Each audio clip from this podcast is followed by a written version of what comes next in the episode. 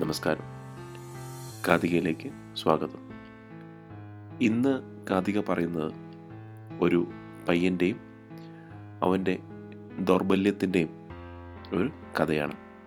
എങ്ങനെയാണ് ഒരു തളർച്ച ബാധിച്ച പയ്യൻ ജീവിതത്തിൽ എങ്ങനെയാണ് മുന്നേറുന്നതെന്ന് ഈ കഥയിലൂടെ നമുക്ക് കേൾക്കാം. കഥയ്ക്ക് മുന്നേ ഒരു കടുങ്കഥ ഇന്ന് ഒരു എളുപ്പമുള്ള കടുങ്കഥയാണ് മുറ്റത്തെ ചെപ്പിന് അടപ്പില്ല എന്നാണ് ചോദ്യം. ഒന്നും കൂടി മുറ്റത്തെ ചെപ്പിന് അടപ്പില്ല. കുട്ടികൾ ആലോചിക്കുക. ഈ കഥയ്ക്ക് ശേഷം കാതിക ഉത്തരവുമായി വരുന്നതായിരിക്കും. ഇനി നമുക്ക് കഥ കേൾക്കാം.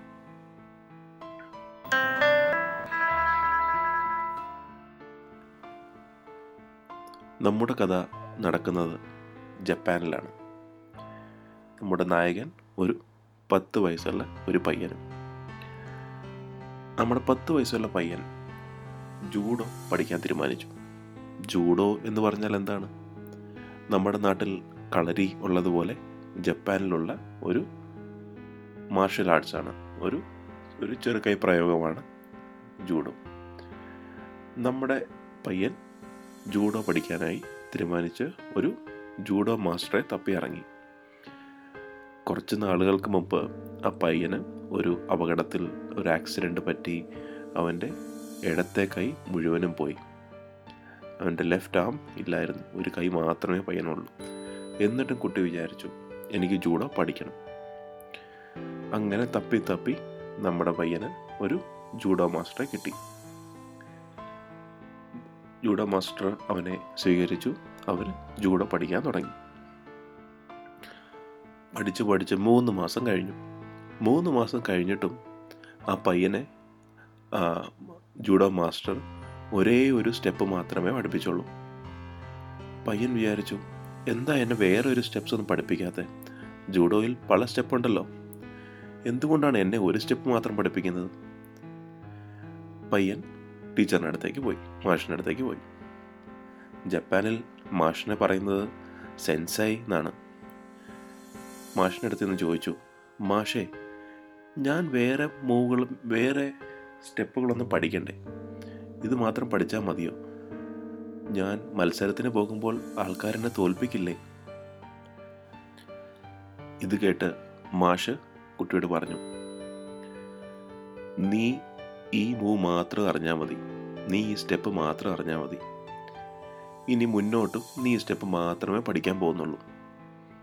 മാഷ് പറയുന്നത് കേട്ട് കുട്ടി മിണ്ടാതെ ഇരുന്നു എന്തുകൊണ്ടാണ് മാഷ് അങ്ങനെ പറഞ്ഞതെന്ന് പയ്യന് മനസ്സിലായില്ല. പയ്യൻ ജൂഡോ പഠിച്ചുകൊണ്ടേയിരുന്നു. അങ്ങനെ കുറേ നാളുകൾ കഴിഞ്ഞു. ടൂർണമെന്റ് എത്തി ഒരു മത്സരം തുടങ്ങാറായി. അപ്പോൾ നമ്മുടെ പയ്യൻ മത്സരത്തിൽ ചെന്നു.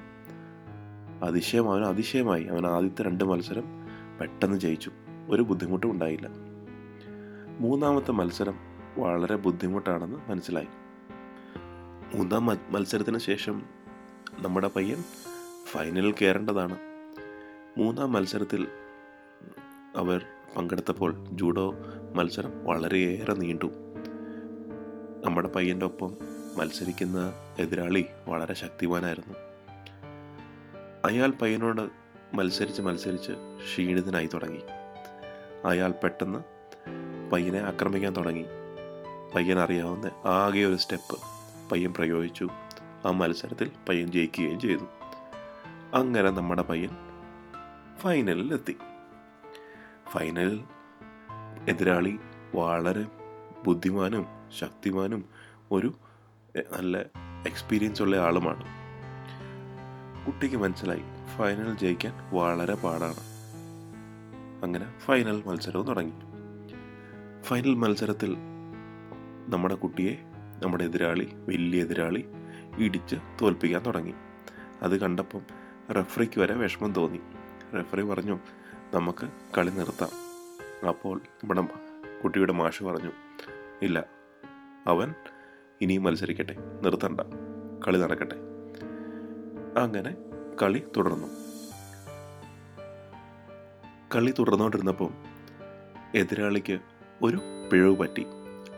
ഒരു നിമിഷം എതിരാളി ഒന്ന് കണ്ണ് ചെമ്മിപ്പോയി. അപ്പോൾ നമ്മുടെ പയ്യൻ അറിയാം ചാടി എഴുന്നേറ്റ് അവൻ അറിയാവുന്ന സ്റ്റെപ്പ് വെച്ച് എതിരാളിയെ കീഴ്പ്പെടുത്തി. അങ്ങനെ നമ്മുടെ പയ്യൻ ആ ടൂർണമെന്റ് ഫൈനലും ജയിച്ച് കപ്പുമായി വീട്ടിലേക്ക് വന്നു. അപ്പോൾ പുള്ളി ചാമ്പ്യനായി കപ്പുമായി മാഷിന്റെ കൂടെ വീട്ടിലേക്ക് നടന്നുകൊണ്ടിരിക്കുകയായിരുന്നു. ഒരു സ്റ്റെപ്പ് മാത്രം അറിയാവുന്ന ഞാൻ എങ്ങനെയാണ് ഈ മത്സരം ജയിച്ചത്? അവൻ ആലോചിച്ചു കൊണ്ടേയിരുന്നു മാഷാണെങ്കിൽ എന്നെ ഒരു സ്റ്റെപ്പേ പഠിപ്പിച്ചോളൂ. എങ്കിലും ഞാൻ ടൂർണമെന്റ് ജയിക്കുകയും ചെയ്തു. അവൻ ധൈര്യത്തോടെ മാഷോട് ചോദിച്ചു മാഷേ ഞാൻ എങ്ങനെയാണ് ഈ ടൂർണമെന്റ് ജയിച്ചത്? എനിക്ക് ഒരേ ഒരു സ്റ്റെപ്പല്ലേ അറിയൂ? മാഷ് പറഞ്ഞു നീ ജയിച്ചത് രണ്ടേ രണ്ട് കാരണങ്ങൾ കൊണ്ടാണ്. ഒന്ന് നിനക്കറിയാവുന്ന സ്റ്റെപ്പ് നീ നല്ലപോലെ പഠിച്ചു. അത് ജൂഡോയിൽ ചെയ്യാവുന്ന വളരെ ബുദ്ധിമുട്ടൊരു സ്റ്റെപ്പാണ്. നീ അത് ശരിക്ക് മൂന്നാൽ മാസം കൊണ്ട് പഠിച്ചു. രണ്ടാമത്തത് ആ സ്റ്റെപ്പ് ചെയ്യുമ്പോൾ നിന്റെ എതിരാളിക്ക് നിന്നെ തോപ്പിക്കണമെങ്കിൽ നിന്റെ ഇടത്തെ കൈ പിടിച്ചേ പറ്റൂ. നിന്റെ ലെഫ്റ്റ് ആം പിടിച്ചേ പറ്റൂ. നമ്മുടെ പയ്യന് ലെഫ്റ്റ് ആം ഉണ്ടോ? ഇല്ല അല്ലേ? അപ്പം ആ പയ്യന്റെ ഉണ്ടായിരുന്ന ഏറ്റവും വലിയ കുറവ് അവന്റെ ഏറ്റവും വലിയ ശക്തിയായി മാറി.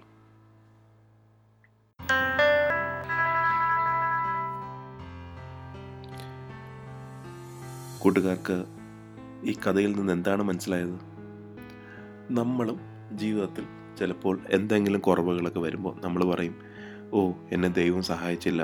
അല്ല ആരെങ്കിലും കുറ്റപ്പെടുത്തും. അല്ലേ? ഇവിടെ കുട്ടിയെ നോക്കും. കുട്ടിക്ക് ഉണ്ടായിരുന്ന ശക്തി വെച്ച് കുട്ടി എല്ലാവരെയും തോപ്പിച്ച് വിജയശ്രീലാളിതനായി നടക്കുന്നു. അതുപോലെ തന്നെ നമ്മുടെ ജീവിതത്തിലും നമുക്കുള്ള കഴിവുകൾ വെച്ച് സന്തോഷവാനായി ധൈര്യത്തോടെ ജീവിതത്തിലെല്ലാം നേടാൻ കഴിയുമെന്ന് നമുക്കൊരു ഉറച്ച വിശ്വാസം വേണം. കൂട്ടുകാർക്ക് കഥ ഇഷ്ടമായി എന്ന് വിശ്വസിക്കുന്നു. കഥിക നിർത്തും മുമ്പ് കടുങ്കഥയുടെ ഉത്തരം. ഇന്നത്തെ കടുങ്കഥ മുറ്റത്തെ ചെപ്പിന് അടപ്പില്ല എന്നായിരുന്നു. ഇതിന്റെ ഉത്തരം എന്താ? കിണർ. കടയും കഥയും കടുങ്കഥയും ഇഷ്ടപ്പെട്ടു എന്ന് വിശ്വസിക്കുന്നു.